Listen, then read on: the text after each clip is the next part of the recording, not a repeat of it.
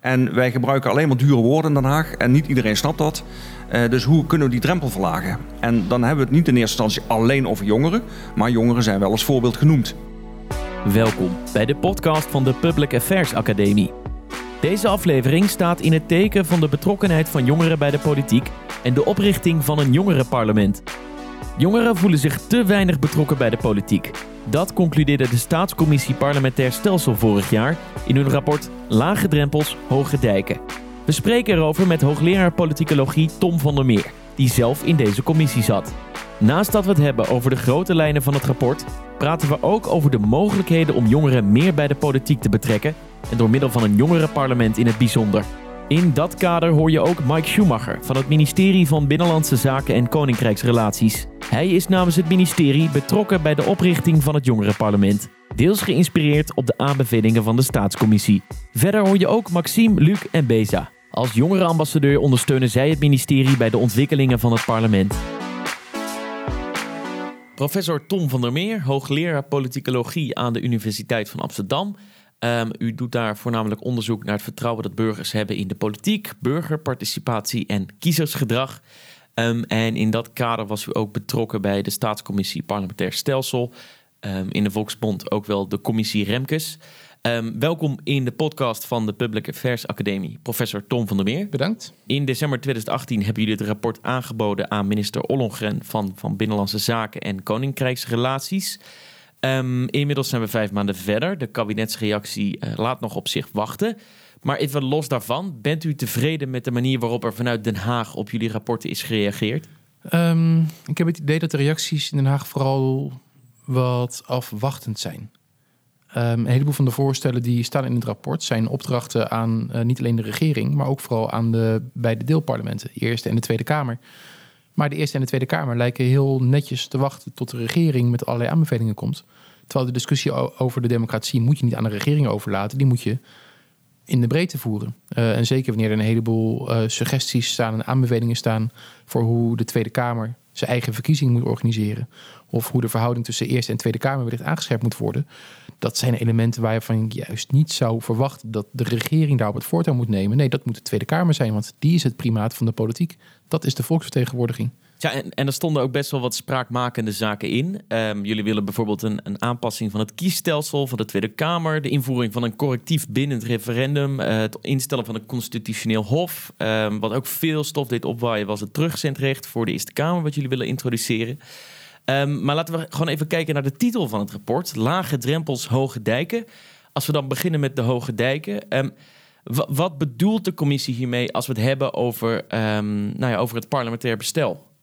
Nou, democratie is natuurlijk een heel groot goed. Um, en het, het voornaamste risico dat je hebt bij een democratie is dat die democratie zelf op democratische wijze ofwel wordt ontmanteld, um, ofwel ja, erodeert dat het bijna niet meer herkenbaar is als een werkelijk functionerende democratie.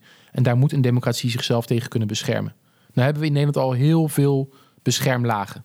Um, eigenlijk een soort van drempels of firewalls kan je ze noemen, hoe de democratie zichzelf beschermt. Uh, we hebben een grondwet die je heel moeilijk kan aanpassen. We hebben machtenscheiding. We hebben een politieke cultuur van politici en van burgers die heel erg pro-democratisch is. We hebben een evenredig kiesstelsel, waardoor anders dan bijvoorbeeld in Hongarije of in Turkije of in Amerika nooit één partij de macht zou hebben en daarmee zowel de prikkel als uh, uh, de middelen heeft om dat systeem naar eigen hand aan te passen. Um, dus we hebben al heel veel beschermlagen. Maar dat kan wat scherper. Want waar zijn de dijken nu niet, niet hoog genoeg? Ja, dus daar, daar ging ik net naartoe. De, de, de, um, de voornaamste risico's die er nu zijn, zijn, uh, uh, een, zijn er een paar. Enerzijds is in Nederland de rechterlijke macht niet in staat om wetten te toetsen naar onze eigen grondwet. Dus mocht er een keer een, een moeilijke situatie ontstaan, dan is onze eigen grondwet eigenlijk ja, betekenisloos bijna. Niet als een normatief kader, maar wel als, als wettelijk kader. Dus dat kan je versterken. Uh, het tweede zit hem uh, in verschillende wetten die we nu hebben over politieke partijen. Er zijn verschillende wetjes die van toepassing zijn op politieke partijen. We hebben een wet rond financiering. Een partijverbod wordt gericht via de verenigingswet. Nou, wij stellen voor om eigenlijk al die wetten bij elkaar te brengen om recht te doen aan de unieke rol die politieke partijen spelen. Waarbij we niet zeggen dat uh, um, je makkelijker tot een verbod moet kunnen overgaan. Alleen wel dat al die regels die er zijn, gewoon eigenlijk samengevat moeten worden in één aparte wet. Um, om, om, om op die manier recht te doen aan die politieke partijen. En de derde is een belangrijke vernieuwing die we hebben meegemaakt in de laatste 10, 15 jaar. Is niet alleen de opkomst van het internet, maar ook vooral de opkomst van social media. Enerzijds weten politieke partijen in toenemende mate gebruik te maken van die toegang die ze tot je hebben via social media. Ehm, dat is op zichzelf prima, want het biedt een laagdrempelige manier voor partijen om met jou in contact te komen en vice versa. Maar het wordt een probleem wanneer politieke partijen in staat zijn om een heel goed profiel van jou te gebruiken. Om jou heel, heel specifiek te kunnen targeten van dit bericht wil ik bij jou laten uitkomen. En het andere bericht wil ik bij iemand anders laten uitkomen. Ehm, en dat is op zichzelf een risico, want daarmee doe je eigenlijk afbreuk aan de publieke sfeer. Het idee dat we een gemeenschappelijke publieke sfeer hebben waarin we met elkaar overleggen en, en, en ideeën uitwisselen en, en berichten uitwisselen, kan je op deze manier onder druk uh, zetten. Dus dat is een eerste bedreiging via die digitale kanalen. En een tweede is dat um, sociale media, maar ook YouTube bijvoorbeeld, via die algoritmes proberen jou op die sites te houden. En dan kan het dus gebeuren dat binnen de groep vrienden, connecties, volgers die je zelf hebt geselecteerd, je steeds meer uit gaat komen bij een, specifiek subclubje. Dat heeft tot gevolg opnieuw dat er een risico ontstaat dat je steeds meer in een soort van filterbubbel raakt. Um, en dat, dat, dat, wanneer dat gebeurt door je eigen keuze, omdat je zelf vrienden maakt die allemaal bijvoorbeeld heel erg eenzijdig één bepaalde politieke partij aanhangen, is dat prima. Zo, zo werkt het nou in de samenleving. Maar wanneer die keuze niet door jou wordt gemaakt, maar voor jou wordt gemaakt, door sociale media of, of, of door de algoritmes die er niet bewust op uit zijn, maar wel feitelijk zo uitpakken, is het opnieuw een ondermijning van de publieke sfeer. Dus daarvan zeggen we ook, probeer daar ook tegen in te gaan. Goed, ja, ja. En dus dat er uh, dijken verhoogd moeten worden, dat is duidelijk. Um, er waren ook drempels die verlaagd moeten worden. Um, en dan hebben we het over drempels die, die mensen er misschien van weerhouden om zich uh, bij de politiek te betrekken. Uh, waardoor zijn de drempels in ons huidige politieke systeem te hoog? Nou, onze drempels zijn op, op heel veel gebieden heel erg laag. dat zeggen we ook in ons rapport. We hebben in Nederland een, een heel erg evenredig systeem. Ehm, dat betekent dat wanneer je 10% van de stemmen haalt, bij de verkiezingen dan krijg je ook 10% van de zetels in het parlement. Uh, bij de Tweede Kamerverkiezingen hebben we een kiesdrempel, maar dat is twee derde van een procent van alle uitgebrachte stemmen. Dus dat komt erop neer dat het idee van one man, one vote nergens in de wereld zo radicaal is doorgevoerd als in Nederland. Het leidt tot dat we hoge opkomsten hebben, maar ook dat we uh, partijen hebben voor wantrouwende kiezers. Dat zie je niet in heel veel landen. Dat we partijen hebben voor ouderen, um, voor een, we hebben een partij voor de dieren, we hebben twee orthodox-christelijke partijen, we hebben een, een orthodox-islamitische partij. Die, die diversiteit leidt tot, uh, of die evenredigheid leidt tot heel veel diversiteit en tot een relatief lage drempel.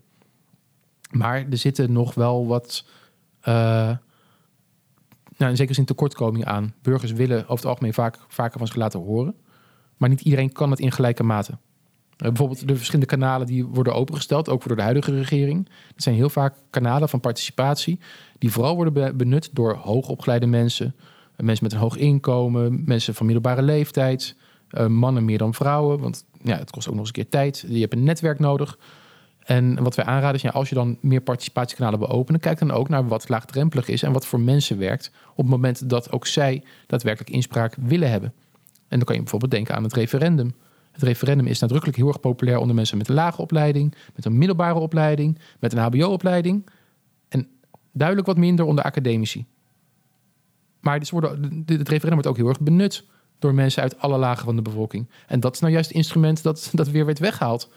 En dan krijgen we daarvoor een right to challenge terug, waarvan we weten dat vooral hoogopgeleide blanke mannen van middelbare leeftijd er gebruik van maken.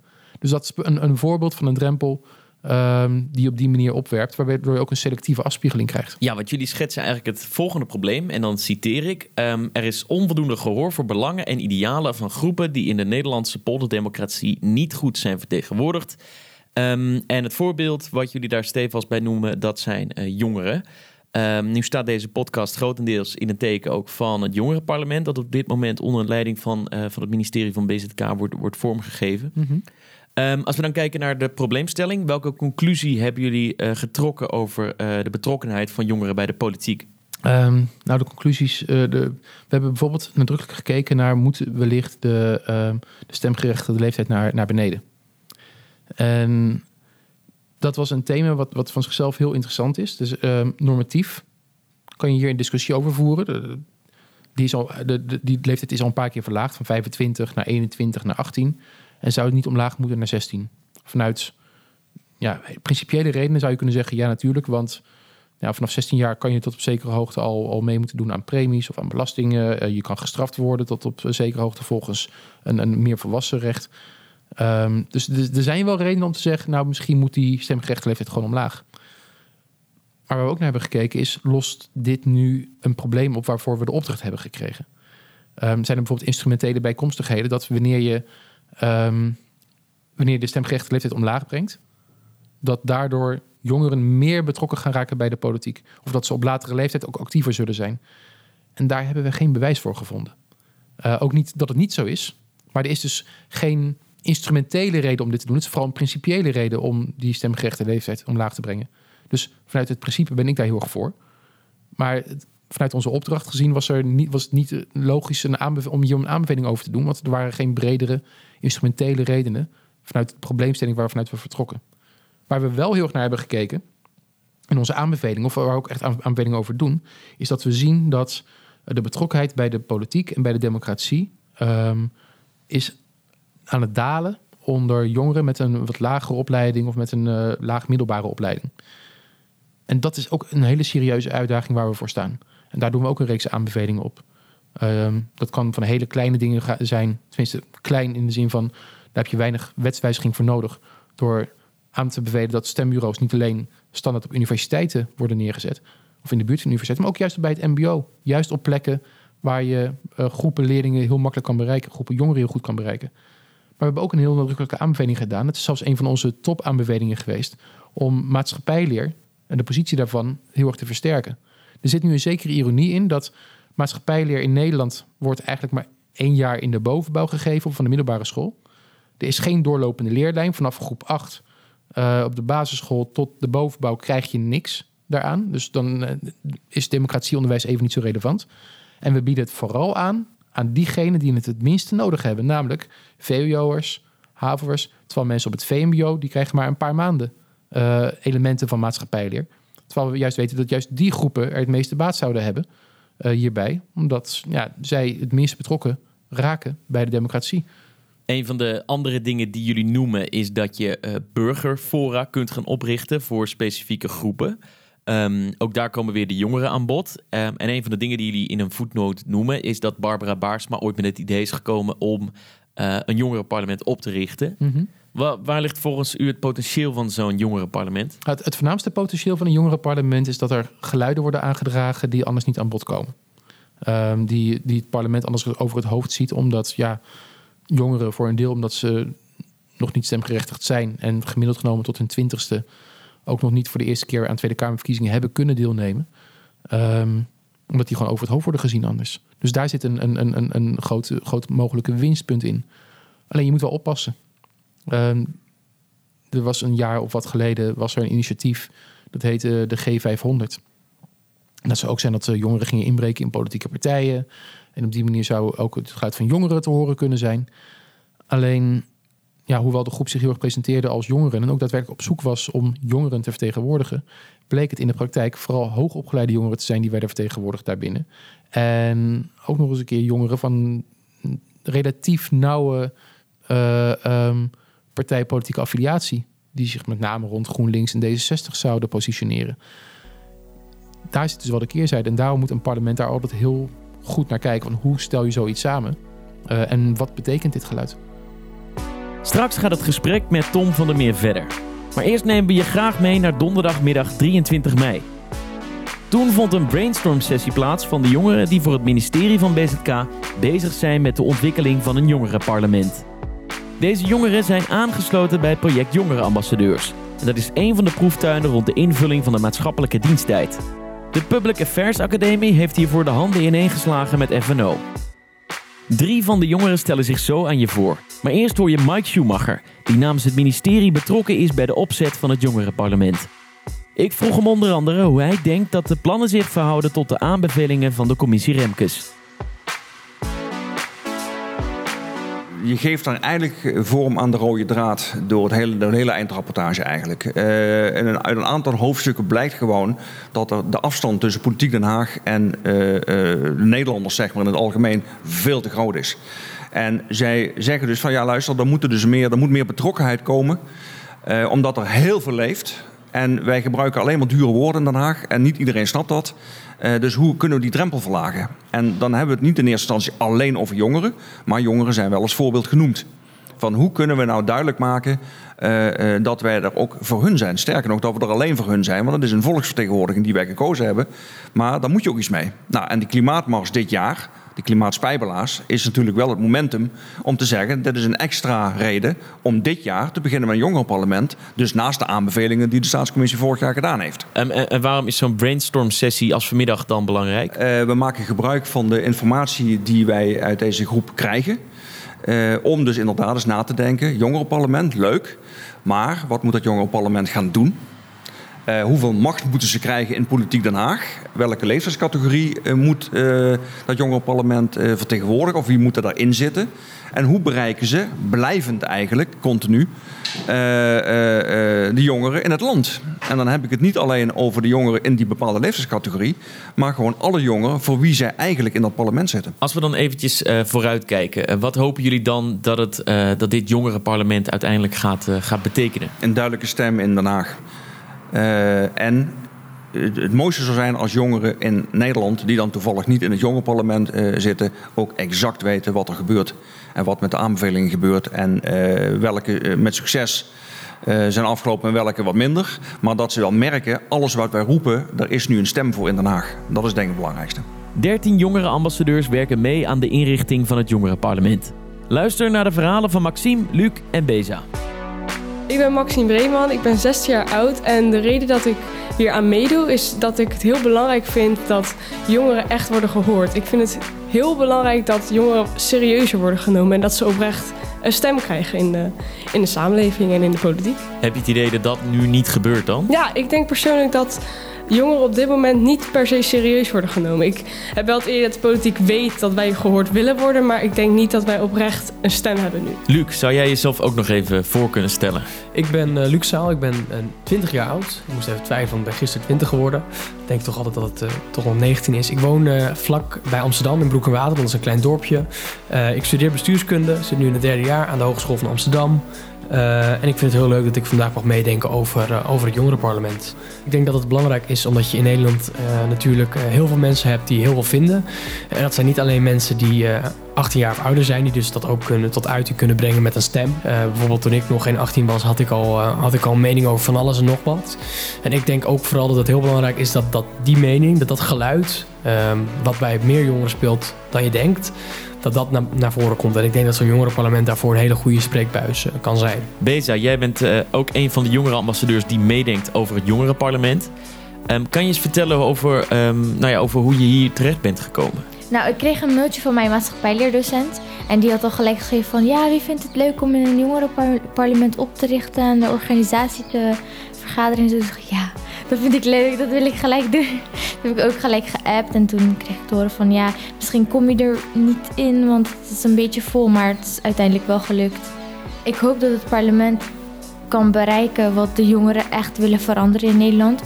Als voorbeeld bijvoorbeeld een studiefinanciering, bijvoorbeeld zulke dingen. Want nu bepalen alleen maar oudere mannen en vrouwen dat voor ons, maar ze vragen niet aan ons wat wij ervan vinden of wat wij willen. Luister nu verder naar het gesprek met Tom van der Meer. Hij ziet het potentieel van een jongerenparlement, maar plaatst ook een aantal kritische voetnoten. Volgens mij is, is echt de vraag van ja, hoe zorg je ervoor dat alle groepen jongeren hierbij betrokken zijn? Want jongeren reduceren tot één groep, dat is natuurlijk onzin. Het is niet alsof jongeren in het algemeen één opvatting hebben, één belang hebben. Um, er zitten enorm verschillende belangen tussen, in, ook binnen die groep van 16 tot 21-jarigen. Dus een diverse samenstelling is heel erg van belang.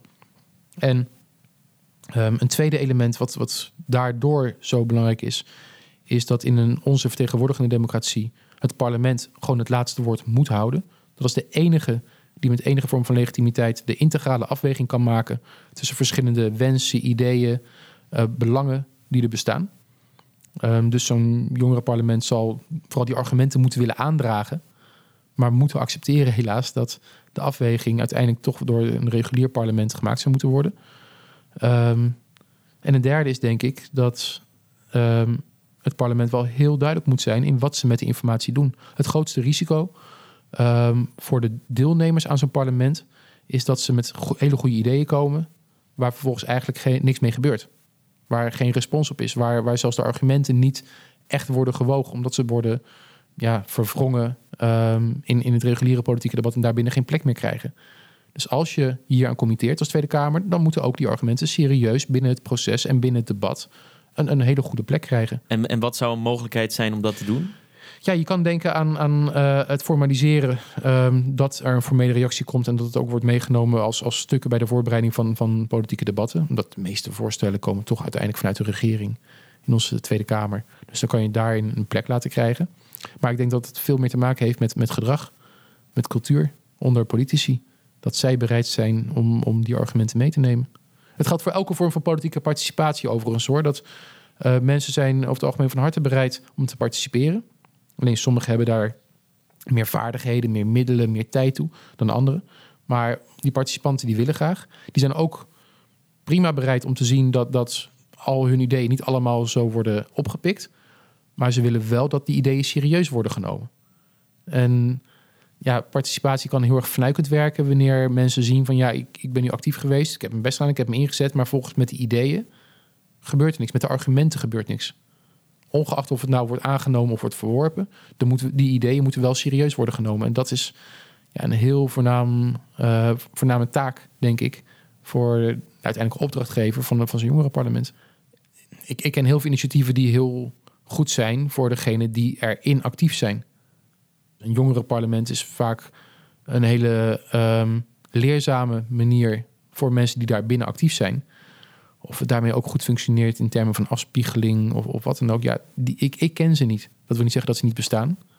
Maar ik ken ze niet. De, dus daar ligt een uitdaging. Ja, dat denk ik wel. Maar het hangt ook echt maar heel erg af van het perspectief waarmee je di- di- dit type parlementen tegemoet treedt. Wat, wil, wat, is je bedoeling ermee? Als je echt wil dat het een, een brede afspiegeling is, ja, dan moet je heel erg je best doen om daar aan te trekken. En dan zal het nog heel lastig worden. We weten al onder volwassenen dat wanneer mensen worden ingelood, maar 5 tot 10 procent van de ingeloten mensen komt opdagen. En dat zijn vooral hoogopgeleide blanke mannen van middelbare leeftijd met links-progressieve neigingen. Dat zien we daar al. Dat zal onder eh, jongeren misschien nog wel iets, iets sterker het geval zijn. Omdat voor hun politiek over het algemeen nog iets meer een ver van je bedshow is dan onder volwassenen. Dus het is niet vanzelfsprekend dat een jongerenparlement daarin een, een, een goede doorsnede zal zijn van de bevolking. Op dit moment is er een groep jongeren bezig, aangesloten bij het project Jongerenambassadeurs. Ehm, en die zijn dat, dat parlement eigenlijk aan het vormgeven. Eh, wat zou u aan deze jongeren mee willen geven? Ja, ik denk dat je op, op ehm, zo'n laag mogelijk niveau moet gaan sleuren om, om hier mensen bij te gaan betrekken. Ehm, om, om wellicht vanuit scholen of vanuit verenigingen mensen bereid te krijgen om deel te nemen. En niet de, de fiducie te hebben dat je daarmee een, een, een goede doorsnede hebt van de bevolking. Maar dat je wel zo, zo'n divers mogelijke samenstelling van je groep probeert te creëren. Dat lijkt mij het voornaamste wat je, wat je moet doen om, om, om dit tot een suc- succes te maken. Kijk, er zit ook een, een- nog, een, nog een andere kant hierbij aan. Dat ehm, je moet waarschijnlijk niet verwachten dat zo'n jongerenparlement ertoe leidt dat degenen die niet in het parlement zitten, denken: oh ja, nee, nu word ik gehoord, nu voel ik me vertegenwoordigd. Want de meeste van hen zullen niet weten dat er zo'n parlement bestaat.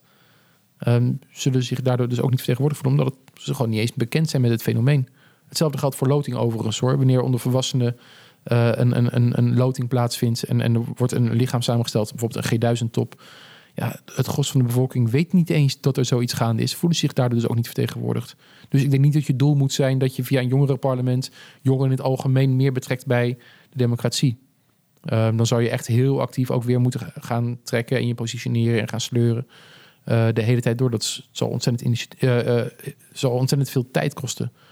Ehm, ik denk dat de, de voornaamste winst zit hem in, in, in nieuwe geluiden laten horen, belangen laten horen richting het, reguliere parlement en richting eh, de regering.